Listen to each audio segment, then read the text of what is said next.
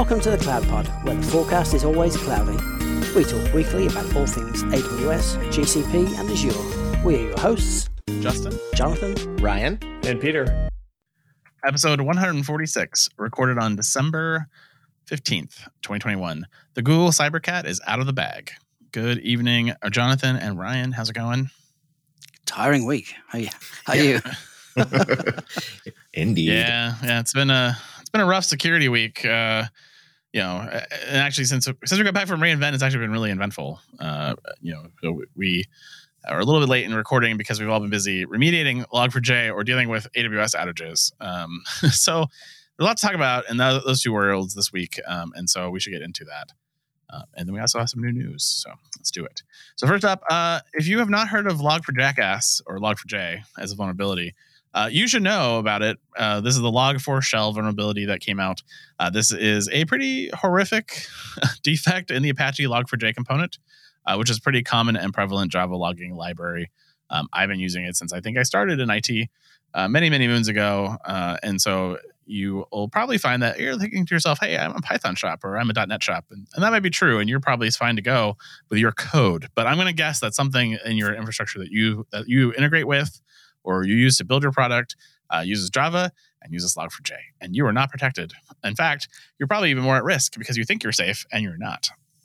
Uh, so basically, the issue with Log4j uh, 2.0, beta 9, and newer, uh, all the way through 2.14, is that it allows a Log4j controller to do a remote JNDI connection. And this allows an attacker to request data from an LDAP or other JNDI system uh, that they can then put a bad payload into that can be executed arbitrary, uh, you know, have a Java library in that code that then gets executed by Log4j, uh, which then means they now own your system. So pretty awesome. Uh, this is a zero day reported last week uh, and was v- actually in the wild being used to attack and implement ransomware in many systems over the weekend. So it's moving very quickly and it's all got a lot of attention from all of us here in the cloud world as well as IT.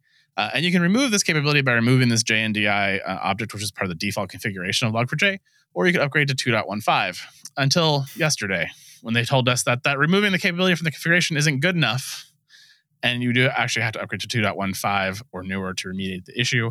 And so please do get to work uh, remediating it twice if you already finished your first pass. Uh, but you know, I know I'm still waiting on many vendors to patch their systems. Uh, I'm sure many of you guys are waiting for vendors as well. But uh, you know, at least our core code for my company is good to go, but uh, we are waiting for third party vendors at this point.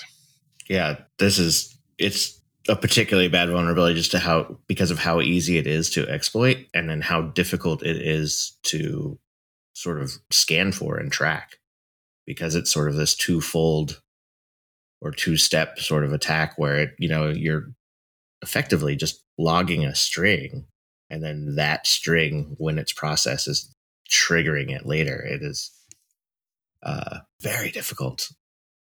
In fact, you know, for the weekend, I spent most of my time actually just trying to figure out a deterministic way to to sort of uh, figure out if we could be if we were breached and you know build controls for scanners and tests and all kinds of things like and then we started remediating like it's crazy yeah I mean, the nice thing is that we, you know, if you're in the cloud and you're on top of AWS, they updated WAF rules uh, to potentially protect you from the WAF side of, which is great. Um, Google, you know, launched new signatures for both their IDS and their WAF as well. Um, Amazon came out with a hot patch that you could deploy that would, you know, identify this running in memory or in CPU and kill it there. Um, so, you know, basically the cloud providers have all provided you some opportunities to hopefully remediate. Um, but still, that's that's just one step to this remediation. You got to do a lot more than just that. Of course, the worrying thing is that this has been around as as a vulnerability for seven years, and it's it's been known about. If it was talked about at Black Hat in 2013 uh, or 2016, sorry, it's in, it's just crazy that it's it's persisted such a long time, and I dread to think the number of um, compromises that have happened through this through this mode that you never knew yeah. about. Yeah. Well, anyway, the security researcher who you know divulged this information uh, was a from Alibaba. so, you know, Alibaba's cloud security researcher is the one who identified it and, and, reported it. And you know, this one reminds me a lot of um, Heartbleed and some of the other ones we've had, the bad ones. And you know, this is an open source library that's apparently maintained by like two or three people, and like it's not their fault that you know they built this feature in the way they thought made sense at the time, and it's been there forever. But uh, you know, it, it's amazing how much of our entire infrastructure and entire applications live on these open source contributions of one or two people and how critical they are to an entire ecosystem. And when they break or they're they're vulnerable, it becomes a huge issue for us very quickly. In a way, it's, it's kind of a reflection on on the success of, of Java and the, the success of of um, the uh, Log4j classes. Uh, you know, what they implemented makes a lot of sense. It's super useful to be able to look up data from a directory. Really, really useful. And I can I can see that you know, within within a small within a small business or within an organization, doing something like that would be would be a safe thing to to have. But but when we start talking about internet scale deployments of things, it's not it's not something that we, it should ever have been turned on by default, and uh, it doesn't make sense for the internet at large. So it's um, it's it's difficult understanding kind of the consequences, I think, of of what could happen when you add new features. But it kind of goes back. I mean, even Azure still adds features and turn them on by default. Look what happened with Cosmos DB. So, mm-hmm. yeah, I mean, it's the JNDI by itself, connectivity and that feature in Log4j is great, right? It's the implementation of LDAP and DNS as as ported into that class that's really where the vulnerability. It's the combination of those two things that that really makes that happen. And so it's it is fascinating how complicated it is and how complex. I mean, the nice part is that uh, a whole lot of companies just discovered that they're on really ancient versions of Log4j. Uh, in fact, I found several versions of mm. 1.0, 1, you know, 1.5, 1.4 in my infrastructure as well. Uh, and so, you know, you you suddenly get rid of a lot of tech debt that you had incurred for a long time that no one updated. Uh, as now you're kind of forced to do that. And and while they don't think anything before 2.0 is really vulnerable, um, I'm going to guess that in the next month or so, we're gonna, there's a lot of scrutiny on this code right now. There's going to be more vulnerabilities in Log4j. Yeah.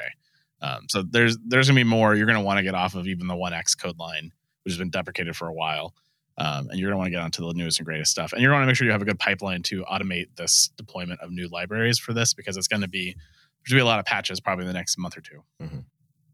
And as we've already seen, where you have to you know patch multiple times, you know that's it was sort of disheartening to find that out this morning yeah, no, and it came in last night like, oh no, the, the original the fix that we gave you for this last one isn't good enough. You need I'm like, oh, you're yeah. killing me. You're I still haven't slept for the last time. yeah, exactly.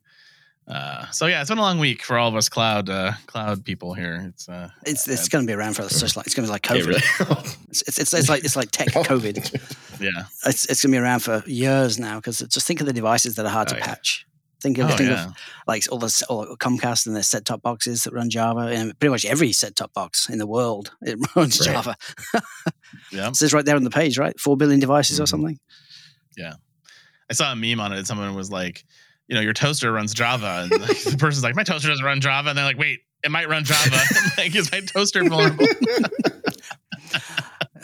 because uh, yeah. it's just it's embedded everywhere. It's a it's a pretty popular IoT uh, language. So uh, all right, well let's let's move on to the other headache. So before Log4j ruined our weekend, the beginning of the week last week was ruined by AWS, who suffered a major outage uh, that had very widespread impacts, including uh, preventing online trading, gaming, and all sorts of other issues, including the Amazon e-commerce engine with whole warehouses shut down uh, that couldn't operate.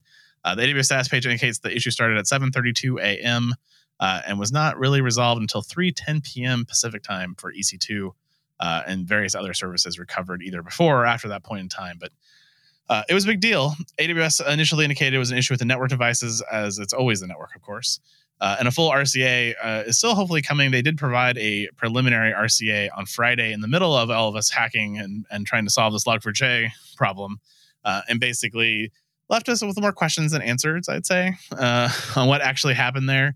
Um, the you know, they basically implied that there was a auto scaling event in their private AWS network uh, that went, you know, created more chatter, and then a bunch of things failed, and the whole thing collapsed like a bad deck of cards.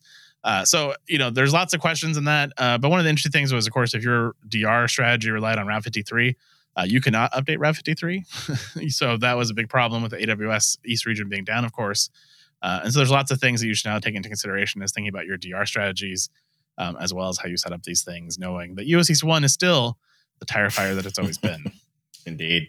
Yeah, the, the DNS thing was particularly rough, right? If you're trying to fail out, you know, to work around this and you can't because your DNS is your failover mechanism, that's painful. And also like DNS Route 53 resolver health checks were inconsistently firing as well. So that was sort of the main protections that you put in place to to maintain regional high availability completely failed. The thing that surprised me the most was the the amount of impact I felt in other regions due to like IAM being broken. Like I couldn't even, you know, get into other regions because of certain things. Yeah, SS, SSO was mm-hmm. broken. Lots of things. Yeah, there was so it was this was a rough outage. Yeah, and, and, you know, of course, I had all the all the tired tropes of, you know, the status center is not being updated for an hour, and then it's inconsistent, and not covering all the services, and you know, you should use your personal health dashboard, which you can't get to because you can't log into the AWS console. Like all the all the BS that you know has happened in many of these big outages over the years. And of course, you know, everyone coming out going, "Well, this is why we should be multi-cloud." Uh, you know, it's like maybe, but like this isn't the one reason. And again, thinking about how many times Amazon has had major outages like this, um, I don't know that multi-cloud would have solved you. But uh, you know, luckily, someone on the internet, uh, and I'm not going to try to pronounce his name because I don't think I could do it justice. But he goes by AWS Maniac on Twitter. Uh, he and his website is awsmaniac.com. Has an entire history of all the major AWS outages uh, that have happened since the basically service began, starting in 2008 with the Amazon S3 availability event, all the way through today. And if you look at this chart and this timeline, which is really great, you know you can actually see that you know yes, Amazon has had outages, but it averages maybe one a year that are major this size, and they're not all. I mean, most of them are in US East Tire Fire one, but um, you know, many of them are not as well. Uh, but you know, overall, like I bet your your own data center infrastructure does not have uh, that good of uptime uh, in your own environment on your own premise data center uh, compared to this. So, I think you you need to kind of look at it rationally and not just knee jerk to multi cloud is our solution uh, or back to the private cloud because I think if you look at this chart, you'll see that you know yes, it sucks when that happens. It's very painful, but it's not as bad as you might think it is. That's pretty neat. I had this perception that that around re:Invent time there were often outages, but uh, according to the chart, I'm slightly wrong. I guess I'm just slightly biased towards uh, the the two that I know about that were around re:Invent, but always kind of have this assumption that you know some new features being rushed out the door either before re:Invent, so it makes the main stage, or after re:Invent because they've made commitments and or, or patched a bug or something. yeah. What do you guys think of the uh, the post mortem from Amazon review? Been too busy patching Log4j to really read it and understand what I had to say, but uh, yeah, I mean, I, I I sort of echo your sentiments of like I it left me wondering a lot.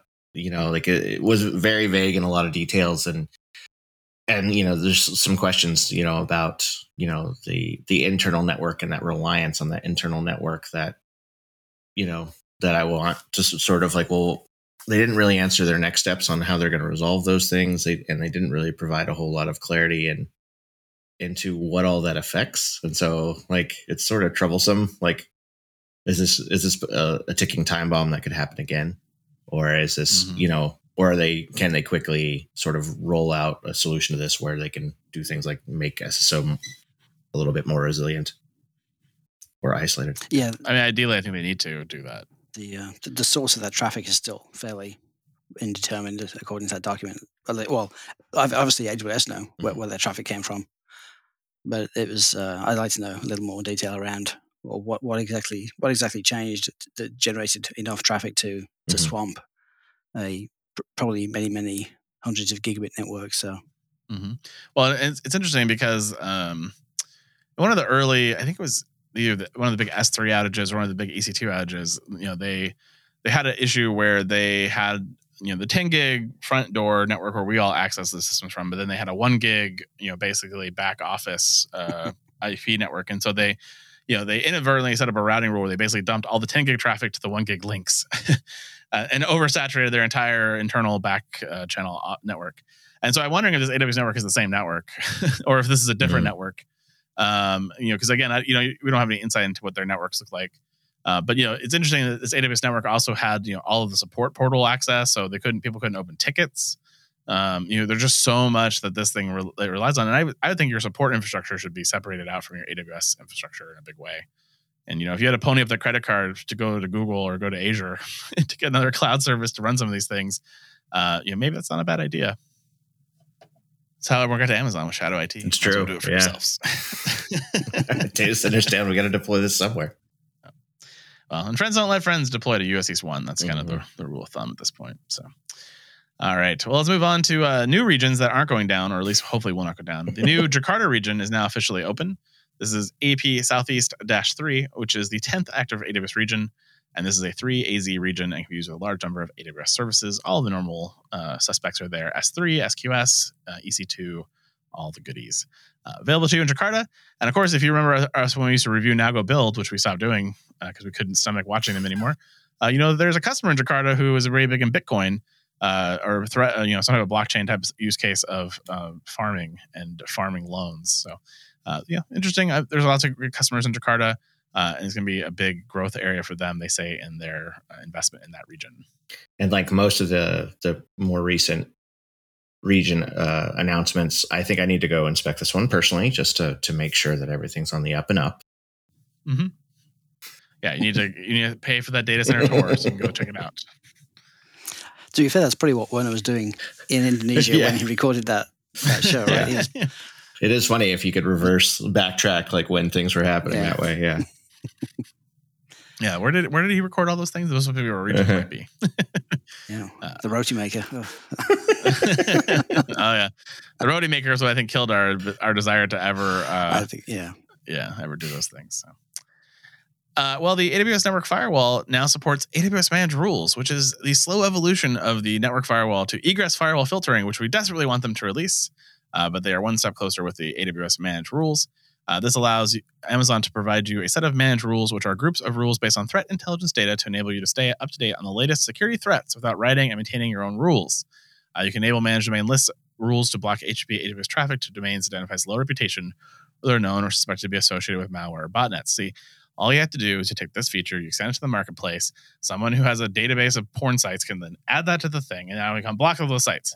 Like they're so close to filtering, so close, just a little, little further.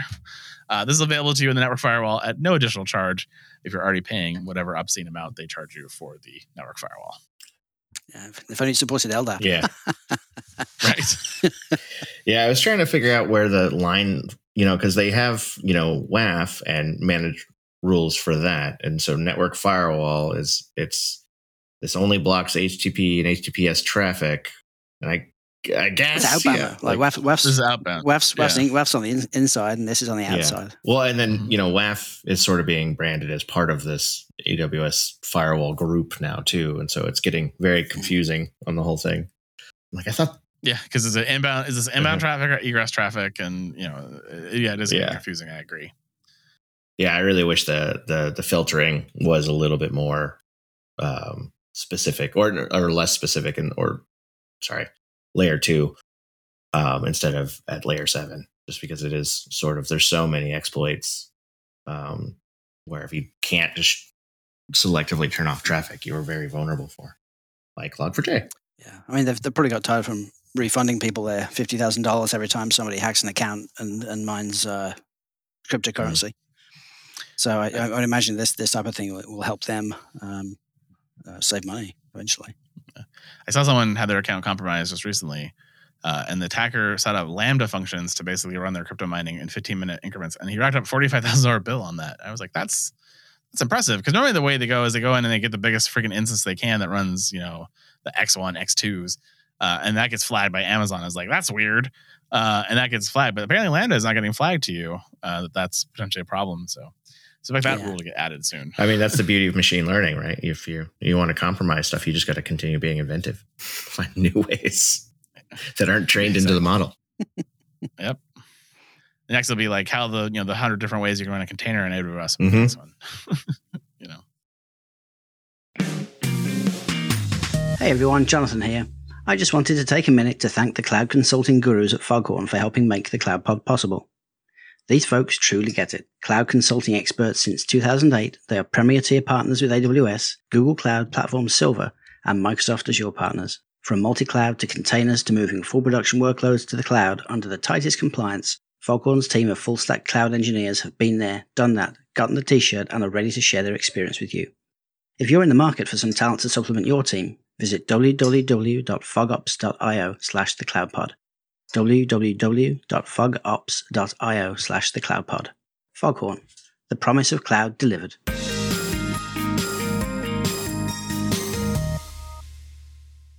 All right. Well, next up is GCP news, uh, and again, we did not cover GCP last week because we were in the midst of you know hundreds of announcements of AWS. So we're catching up a little bit. They were at least quiet during reInvent uh, for the most part. Uh, they did happen to release a Cloud IDS uh, in general availability. So this was announced earlier in the year in preview, uh, but it's now generally available, and so you know we can really take a good look at the service now, which was just in time to help you with Log4j, which was well timed.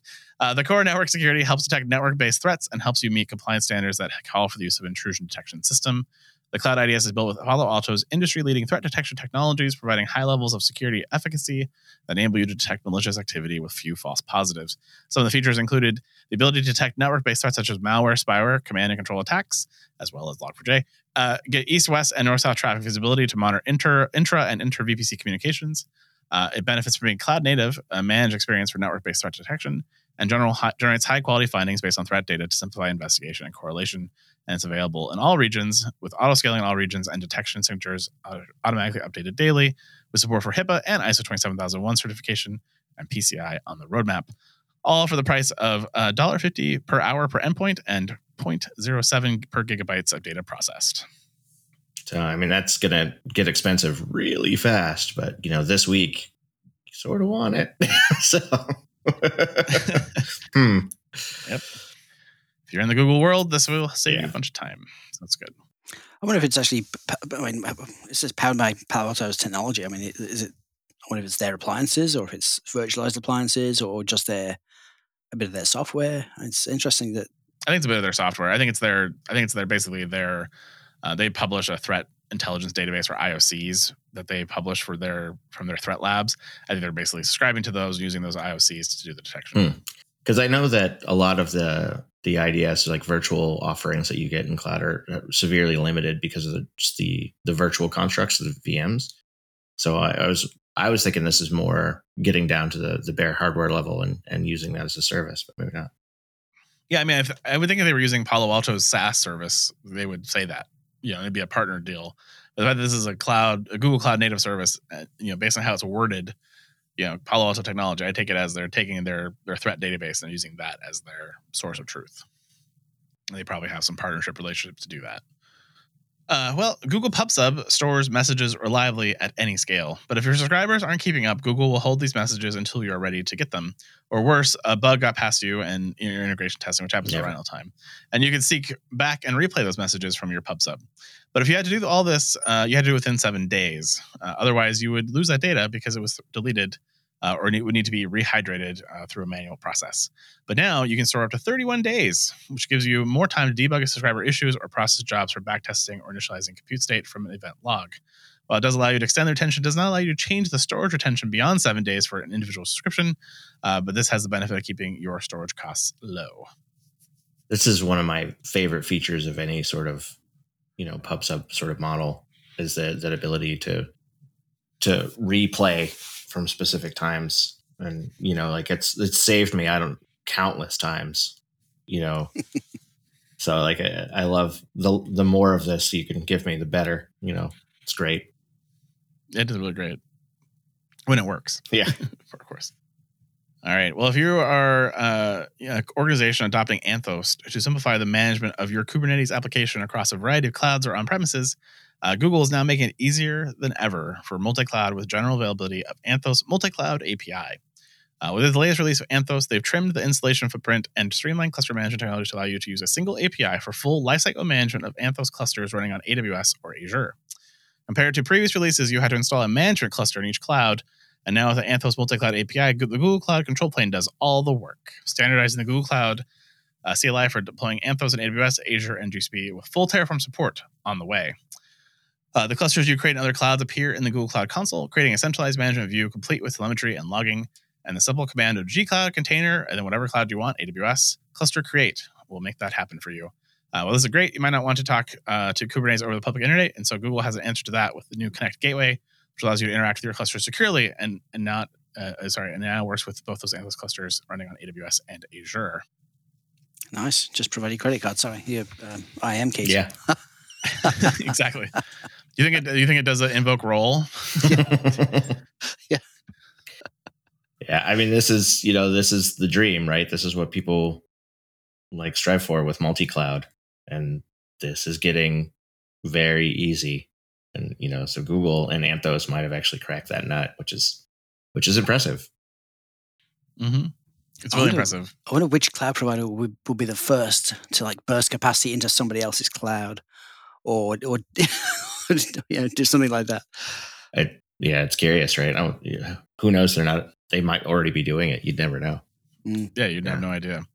You know, it's interesting. Um, I think we talked about previously the BigQuery Federation capability, where they can run BigQuery data, uh, BigQuery assessments on data that's inside of Amazon S3 for you, for example. And I think we thought, you know, because it says it's powered by Anthos, I think we made the assumption that it was actually in your AWS account. It's not actually in your AWS account; it's actually in Google's AWS account. And so they actually connect that to your your system through an ENI. Uh, and so they actually access that data from their own Google account that then pulls it in. That way, they don't have to expose you to the underpinnings of how BigQuery actually works, uh, which I learned today. So uh, I thought I'd give that little tidbit that I Ah. completely misread that. Uh, But uh, yeah, so that whole you can run BigQuery in Azure or AWS. It's all from Google's AWS and Azure Ah. account that's now attached to you through ENI uh, attachments. That's It's genius. interesting. I love it. Yeah. I was like, well, that makes a lot more sense. Like how you prevent people from knowing the secret sauce of how BigQuery works. You don't Yeah. let them see it. Perfect. nice. Uh, well, Google is uh, filling in the empty space uh, from reInvent regarding serverless, uh, and is here to talk about what they see as the future of serverless on top of their cloud functions and cloud run technology. Of course, this is because AWS really said nothing about serverless at reInvent this year. Uh, so the five things they say are trends in 2022 and beyond is more legacy workloads supporting existing code without requiring refactoring or rewrites.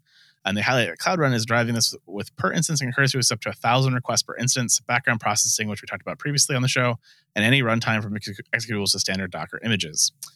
The next item is security and supply chain integration, coming with issues, uh, coming after issues with SolarWinds, Microsoft, etc. The need to have a secure code pipeline end to end is more critical than ever. Coupling serverless with cloud build with SLSA level one compliance and integration to binary authorization means they feel they have the best serverless security story in the market. Uh, the cost controls and billing flexibility via committed use contracts and the always on CPU features will reduce prices for the pay per request model. Uh, an integrated DevOps experience with built- built-in best practices from starting from a container or build pack, built-in tutorials with Cloud Shell, and experimentation and test ideas for gradual rollouts and distributed tracing, and portability. The code you write and applications you run should not be tied to a single vendor. You should be able to get the benefits of your vendor's platform without needing to alter your application in unnecessary ways that lock you into a particular vendor. Shots fired, Google. Shots fired. yeah. Wonder why that point's last. I don't get it. yeah, I mean they're they are heavily biased towards the containerized sort of method of serverless, and they should be. You know, they've they've spent a lot of time del- uh, delivering a very excellent product there and a very good story around that. And you know, if you compare, you know, Azure Functions or Lambda, um, the SLDC process for those is awful. like, there's just not a good way, and it's not very compatible in other systems. So this is, I get it. I still like Lambda. I use it quite a bit. And you know, when I see things like always on CPU, I'm like, ah, okay. sort of seems anti what I'm trying to do here, but okay.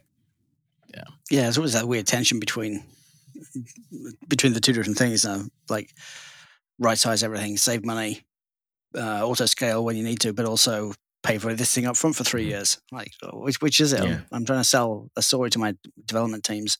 Do I tell them to not worry about auto scaling because we're going to buy everything up front anyway and save sixty percent, or do we invest the time in auto scaling? Like, there's got to be like a really I mean, if, if there's no always on capacity, that makes sense to to kind of buy up front, I guess, and then scale. But if you're scaling at on demand rates versus this huge sixty percent saving for committed spend, like uh, th- there must be some very narrow area where you can actually be sort of prudent with your Mhm. money. Other, other than that, it's I don't know. It's it's weird. Especially if you add in the overhead of refactoring to, to take advantage of like auto scaling or or you know event driven workloads. Like it's it's just not worth it at that point. But Yeah, I'm kind of wondering like who who am I actually helping out the most here? Am I helping myself, or am I just helping Amazon sell more Mhm. things? You know, every Mhm. every EC2 instance or every GCP instance that, that runs is a potential customer for all their managed services. So it's not not just the compute that you're running; it's the, the other things that you consume at the same time. Anyway, I It's sort of you just described the Log4j thing. Every every server you spin up has supporting services from Log4j. So that's all there is to it. Is it Log4j or uh, Log4j? I've heard this. Heard the uh, Yeah. I'm, I'm sticking with log for jackass this week. Yeah. Uh, ask me again that question again in a future Mhm. week. Uh, you know, it's interesting. We uh, during reInvent, uh, it actually the news came out that Google is donating Knative uh, to the CNCF, so they've applied for it to go to incubating project. Which, if you remember, 2019 Mm. was a big deal about how they didn't want to do that. Yeah. and so now they've apparently changed their tone, and now it's going to be a, come a CNCF project. Istio is still not part of the deal, uh, but Knative is a good step in the right direction there. So just a quick mention. So we're talking about serverless uh, that happened during reInvent. Yeah, as and I missed that, so thank you. It's awesome. You're welcome. Uh, apparently, the Cyber Cat is back. The Google Cyber Security Action Team Threat Horizons report, the first of its kind, has been released. Uh, and so they highlight the biggest risk they're seeing in cloud cybersecurity uh, before Log4j, pointing to crypto mining, ransomware, and APTs as the biggest threat to users currently. Threat Intelligence Report has an executive snapshot for your execs who don't read, and a detailed report that goes into the full current observations in depth. Two pages for the executive and 20 pages for the full report. I appreciate neither version skews too far to the, into the FUD category, if you will. That's pretty funny. Just That's facts, just pretty funny. Yeah, it was. It's like great. It's a. It's a. You know, that's a nice ratio. 2 to Mhm. twenty. I'll, Mhm. take it. Uh, one page Yeah. to ten. Well, you read the two pages to figure out if you need to read the 20, right? Like, yeah. well, yeah. I read both. They were both very good, and you know, like I said, you know, there's no fear, uncertainty, uncertainty, and doubt, which is typically what you see on a lot of these security things. Like all is lost now. Log4j, all is lost. But um, like some of these other things are not quite as bad, uh, and I appreciated their their even tone on that. I was going to say, it's funny. You think think about what Microsoft did, and and they started signing device drivers and signing applications that run in Windows, and everyone thought, oh, they're just they're just exerting control. What a, what a terrible idea! They're just trying to corner the market. And now, of course, fifteen years later, binary authorization is is uh, probably the most critical next step in securing the cloud. Yeah, I mean, Azure is not a great poster child for that right now, though, with all their security issues as of late. But you know, I appreciate they tried 15 years ago, then lost their way. But it's also, you know, the narrative, right? Did they do that to en- enhance security, or did they do that to really try to corner the market and secure secure it so no one else can butt in there? So it's like their motivations were still kind of impure there. It's or it's been reused, I think, for security, which is good. But yes, Yeah, potentially. I mean, but it doesn't it doesn't seem like it'd be particularly difficult to to build an OS which required everything to be signed with your own key. oh yeah. I, I mean, it, in Mac OS, it's basically a, it would be a configuration flag. It already Mm. yells at you when it doesn't when it isn't signed. Yeah. I mean, considering how long uh, Microsoft had that thing where you had to basically approve that when, some- when a process wanted to use root access, and then they added it to Mac, and no one's complained at the same level as they should have. like it was annoying in Windows. It's really annoying in Mac, to be fair. like, oh, you want to screen share with an app you've never screen shared? Not only do you have to check this box in the security thing, but you had to quit that app and let it restart to get the print. Like, ugh, Yeah, thanks. Accessing the exiting the uh, the WebEx or the Zoom. Sorry, guys. Yeah, sorry, I had to go give my Mac permission to do a thing it shouldn't have to quit to do. Yeah, makes no sense. And I, I swear it's gaslighting me. I think I've given WebEx like the permission like nine times. Like e- Yeah.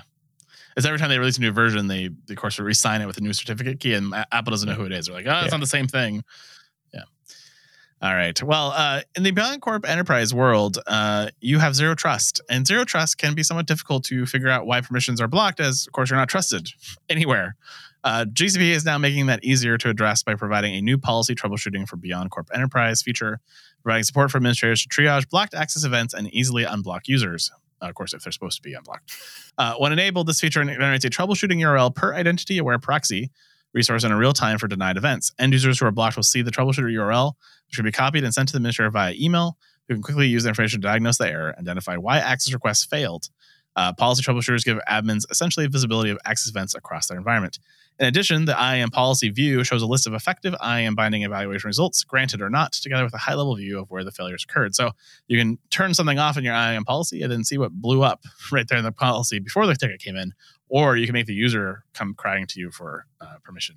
So you choose how you want to do that. Uh, you know, one's one's a bit hostile to your users, one's not. You know, you choose, but uh, you know, both options are great to have. But do you trust it? Nice. I trust nothing. Trust nothing. I mean, the reality is that this is just a, a, a brilliant feature that we have to have because with zero trust, you there's unintended consequences to the rules and stuff that you're, you know, the groupings that you put for for defining these models, and the poor, poor support desk team who has to try to to unwrangle that mess of security rules that's developed by committee. Like this is this is very well needed, and the users and the techs will are gonna love it. It's, it's like group policy all over again. It is group It policy is. all over It's again. exactly. yeah. Why didn't this rule get applied? Why did this get rule get applied? Ah. For listeners of the Cloud Pod, you know that I have no love for Microsoft Active Directory, which is why I'm excited to tell you about the leading cloud directory platform, JumpCloud. JumpCloud makes it easy to solve today's IT challenges by unifying device and user management through a single pane of glass, enabling you to securely manage your users and devices and perform common tasks like onboarding and offboarding remote workers. With JumpCloud, you no longer need to implement an on premise Active Directory infrastructure or additional tooling to scope a user's access, and you can ensure that the user is coming from trusted devices and networks. Enabling JumpCloud's zero trust solutions improves the security and compliance of your network, ensuring users have access only to the services they need when they need them. To start your organization's move to a modern, secure hybrid work model, try JumpCloud for free today at cloud.jumpcloud.com slash thecloudpod. That's cloud.jumpcloud.com slash thecloudpod.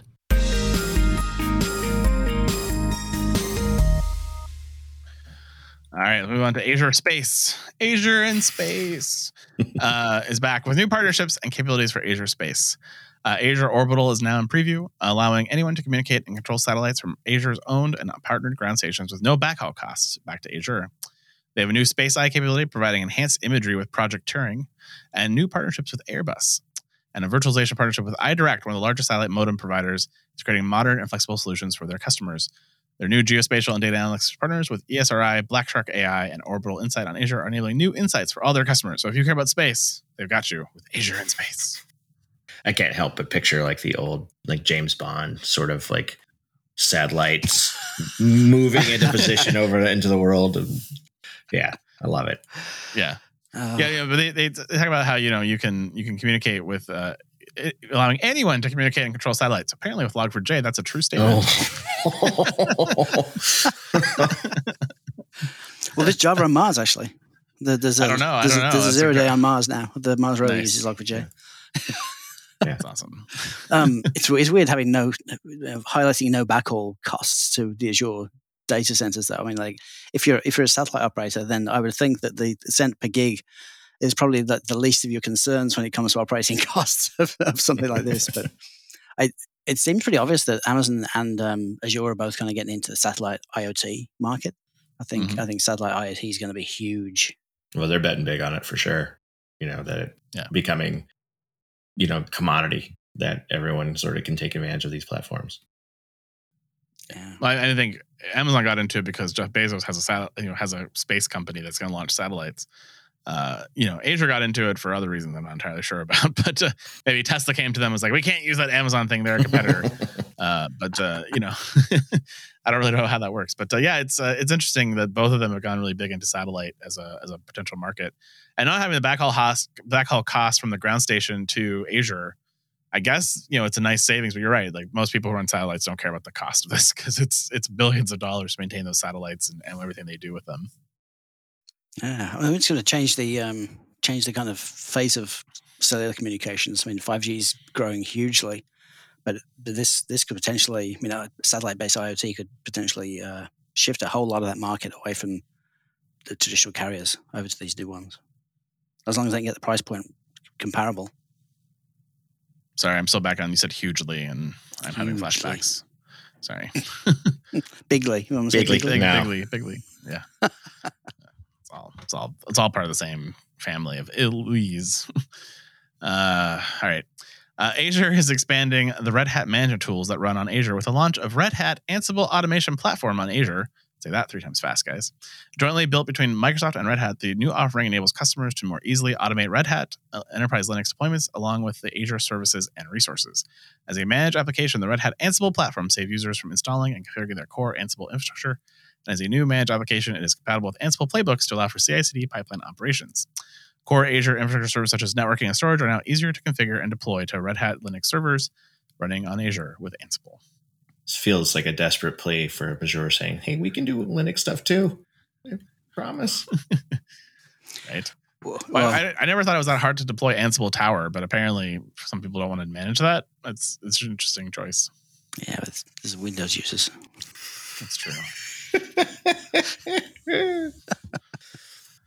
Emails can be sent to Jonathan at thecloudpod.net. I love I love Windows. I really do. You know what it doesn't have? Log4j installed by default. you can't add Log4j to it, but it doesn't have it by default. So we'll take that. Uh, Azure has uh, launched the preview of Azure load testing. Uh, this is a fully managed Azure service that enables developers and testers to generate high scale load with custom Apache JMeter scripts, which is Java, which is J- Log4j, and gains actual insights to catch and fix performance bottlenecks at scale. As it's in preview, we won't talk about how much this about this too much yet, uh, but there is some pricing for the preview at currently ten dollars per month, uh, which includes fifty virtual user hours per month. Additional hours are charged uh, up to about basically fifteen cents per additional hour, up to ten thousand, and uh, half of that uh, for anything over the ten thousand hours. So that's a pretty pricey uh, virtual user, but if you do this at scale, uh, it's not a bad service to have access to JMeter at scale. this is something that I've always been surprised that's not more widespread than all the cloud providers. But then you realize that you're basically giving a service to your customers that can then have like adverse performance impact of your other services, you know, by load tests gone awry. Um, but Yeah. super helpful because developing the the infrastructure and the the sort of ability to test like at web scale is very difficult to do. And this allows that. Yeah, I mean, A- AWS has a distributed load testing capability too, but they don't talk about it as much as they did when it first came out. Which you had to wonder, like, if it's just not something a lot of people use, or yeah, people took themselves. I didn't down. even know about it. So yeah. Yes, Yeah. called the distributed load testing on AWS. Snappy Uh, title. It's an AWS stuff. yep, starts out strong. Uh, and it- I think it was actually built out their mobile team because there was there was a lot of it uh, worked with mobile um, for quite a bit. So Yeah, I mean, one person's distributed load test is another person's DOS Yeah. attack. So yeah, you got to be careful with making those it's things a available. fine Yeah. line, fine line. Yeah. Well, if uh, you've been paying attention to the Azure Virtual WAN, uh, it has received new features to simplify routing design and management in Azure and secure traffic flows. The new features include two new partners, including Fortinet and Versa Networks. Fortinet, of course, because you're modern and, and current with your technology, and Versa because you've never heard of them, uh, to expand your SD WAN capabilities. The branch connectivity or site-to-site VPN, which is now will now allow you to configure connectivity from on-premise to site-to-site VPN gateway in a virtual hub, which is actually a really nice feature. So if you want multiple remote offices uh, that you want to connect together into a virtual network, uh, the branch connectivity site to site gets you that capability. Uh, you can also use custom traffic selectors on the VPN gateways and virtual hub to assure predefined and consistent routing across site to site connections, and custom traffic selectors allowing for specific exact, wide, or narrow traffic selectors that the VPN gateway proposes or accepts during IKE negotiations. Uh, they now offer you packet capture on the virtual WAN VPN gateway uh, to capture all packets across all connections from a holistic view, because who doesn't want to smell a lot of VPN traffic? Uh, and you can now authenticate point to site VPN or user VPN with remote or on-premise Radius servers, because Radius, of course, is current and modern. And advanced routing capabilities, including Express Route for hub to hub and BGP peering for Azure Virtual WAN Hub and inter-hub security. Um, so, you know, I know AWS just came out with their WAN thing, uh, which is definitely nowhere close to this capability. Uh, but I do hope that AWS copies a lot of these features. These look pretty good. Yeah, I think the biggest difference is AWS is sort of just refusing to partner, you know, with these SD uh, WAN providers. So they're they're gonna maybe they'll catch up eventually if they're if they dump a lot of resources in, into it. But Fortinet's been been building SD WAN for quite a while. Um, I don't know what Versa is, like you said. Uh, so, but yeah, no, I mean this is these types of capabilities are becoming a necessity, and you know network network teams are no longer setting up WANs in the traditional way just because it doesn't make sense and it's not flexible enough. Mm-hmm. Mm. I'm going to speak speak for Peter, who's not here right now. I'm going to say, you know, but I want the next thing. I want. I don't want to have to worry about any of this stuff. I can just hear Peter Peter saying, like, we want to get past this. We don't want to have to care about these things in the slightest. The problem with that this is, is all. It's just. It's, it's full of old. It's. Full, I mean, it's full of full of terminology that people don't want to have to care about. They just want. They just want the connectivity. They don't want to have to think about plumbing the connectivity from from place to place to place. sure, but I mean, They think about to- some of these features like the packet capture stuff like that. That's specifically for troubleshooting when it doesn't just work, right? Like, and that's Mm. there's so many specifics where I, you know, I guess you could offer it like truly as a holistic service and that connectivity, and then you sort of as the provider take on the responsibility of making sure that's up and doing the doing the troubleshooting of it, but it might be a little bit delicate in terms of sniffing that traffic and inspecting that traffic. I don't know.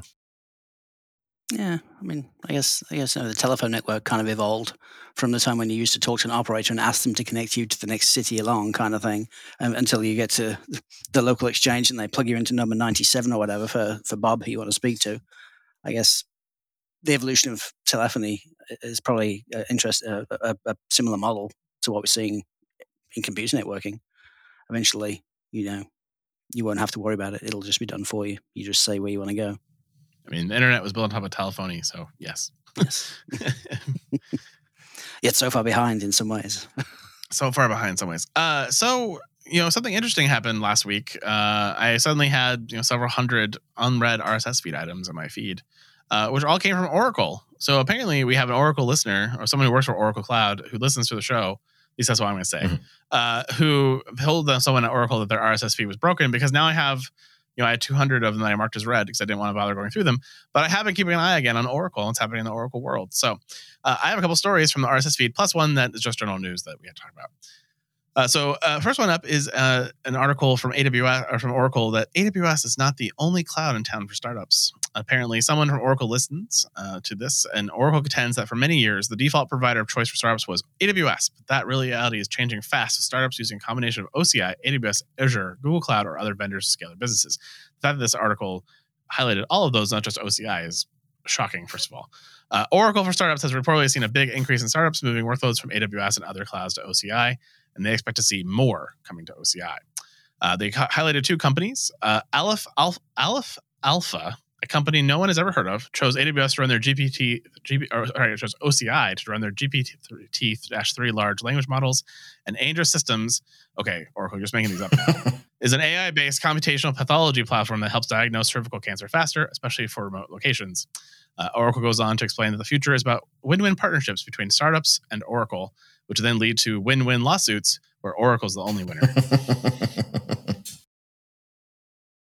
What a weird pitch. it's just strange, yeah. Uh, like yeah, I mean, like you, you picked some of the most random named companies I've ever heard of. Who are, you know, like what did, how many, how much money did you give them, and do they know Larry Yeah. in some way and that made them want to use OCR, or were they former Oracle employees that only knew Oracle Cloud? Like, how did they get there? It's such a Yeah. weird choice. I mean, because we've we've played around, and so signing up for an Oracle Cloud account and getting into that ecosystem isn't exactly quick. So, like, I I can request an Amazon account very quickly, and they will start draining my credit card very quickly. Oracle, not so much, right? Like, it's not. It's. it's I mean, a- it does have a credit card process if you can make the credit card process Mhm. work. um, and then, but then you know, then it has to provision your account, and then there's a whole process to it. It takes a while. and there's talking to people, which is you know seems not you know anti startup. You know they they just want to fire up a request and go.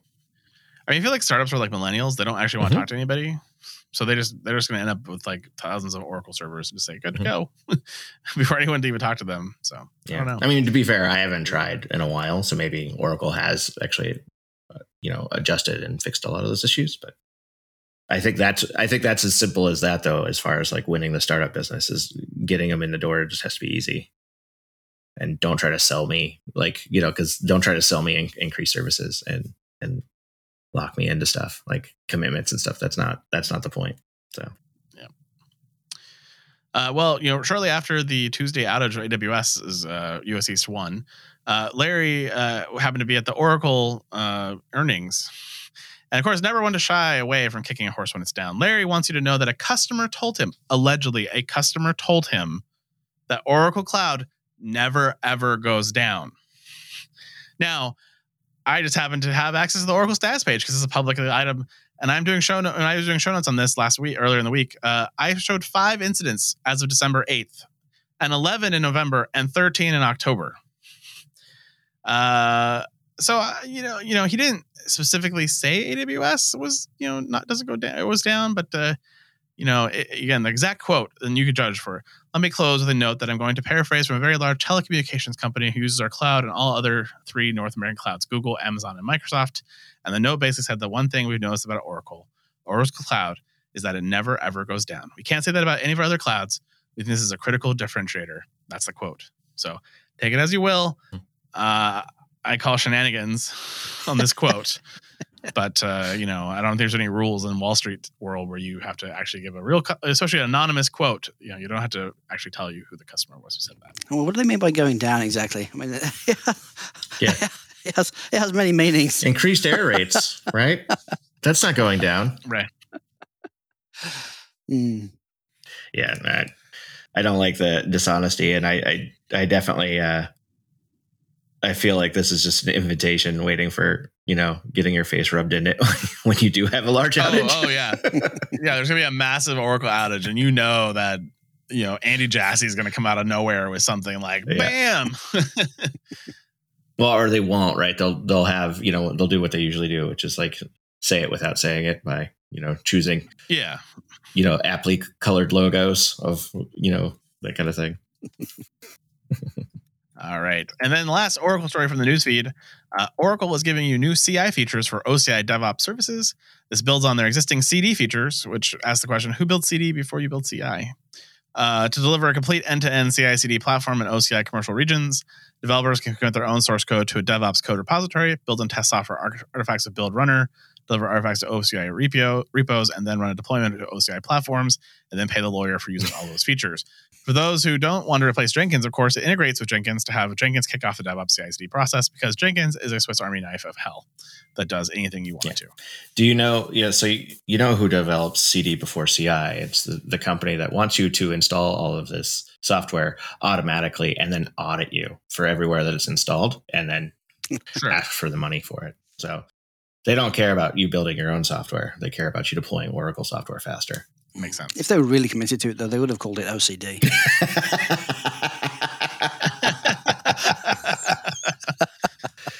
nice. This Very, is in very lieu nice. of the lightning yeah, I round, think I think you might have just won a point. So we're doing we're doing weekend update lightning round this week as we don't have Peter here and uh, you guys asked me to do it. So I've written jokes for all of you. Uh, if you did not rewrite them, it's your own fault that it's a bad joke. I make no no allusions to that. So I will start us off uh, with a first lightning round item. Uh, RA3.x plus Redshift clusters can now be launched as a single node cluster, proving that AWS really doesn't know what a cluster is. Uh, AWS now allows you to right size permissions with IAM Access Analyzer on 50 policies per day. Sorry, boss. I can't fix any more permissions today. I've exceeded the 50 granted. Amazon DevOps Guru now introduced enhanced analysis for Amazon Aurora databases and supports AWS tags as an application boundary. What could possibly go wrong? What indeed? What indeed? Amazon S3 File Gateway now supports NFS file sharing auditing and the ability to force close lock files. If it only finally tells me who held locked the file in the first place with the auditing, that'd be really great, but of course it doesn't do that. Azure NetApp file application volume groups for SAP HANA are now available for those who aren't already bankrupt from running HANA. Azure has released a VPN gateway NAT to make your network troubleshooting that much harder. Uh, ooh. I mean, I don't know what it is. I didn't read the article, but those three words together were not not a pretty story. all. I know is I have no idea what this traffic is, where it's coming from, or where it's going. Uh, Oracle arrives in the lightning round with Oracle is announcing the general availability of OCI database management for the Oracle Autonomous Database. But if it's autonomous, why does it need to be managed? Well, Azure CycleCloud 8.2.1 is now GA, and if you don't know what that is, it's the thing that manages the Slurm. but what is Slurm? We love Slurm. Yeah. Oracle. we don't we don't know what Slurm is. Yeah, still. no- It's no just- idea. It's still hard. Something big data ish. I don't know. I'll learn one day and it won't be as funny. But, hmm. Right. Oracle is releasing Infrastructure Operations Insight, AWR Hub. Are you mangy pirates? Oracle has released OCI for OpenSearch into public beta. Hell has frozen over. Pigs are flying in the sky. And if you had put Oracle will adopt something built by AWS and make it a cloud service, I would have laughed at you. Of course, I do wait for the new GPLO licensing model, GPL for anyone but Oracle. Uh, that, that could take the point, actually. And finally, if you leverage Amazon FSx for NetApp ONTAP file systems, you can now enable data compression to save up to 65%. This wasn't a launch feature because this is how Amazon was paid after was paid after selling their soul to NetApp. Well done. Yeah. Well done. That was actually that was actually a very good version of weekend update Yeah. lightning round. Yeah. So. Says the guy who wrote Yeah. it. Yes, this guy. yes, I did. But we did laugh at, at yeah, you, you At know least- it's good when you start laughing halfway through reading it. So yeah, yeah, exactly.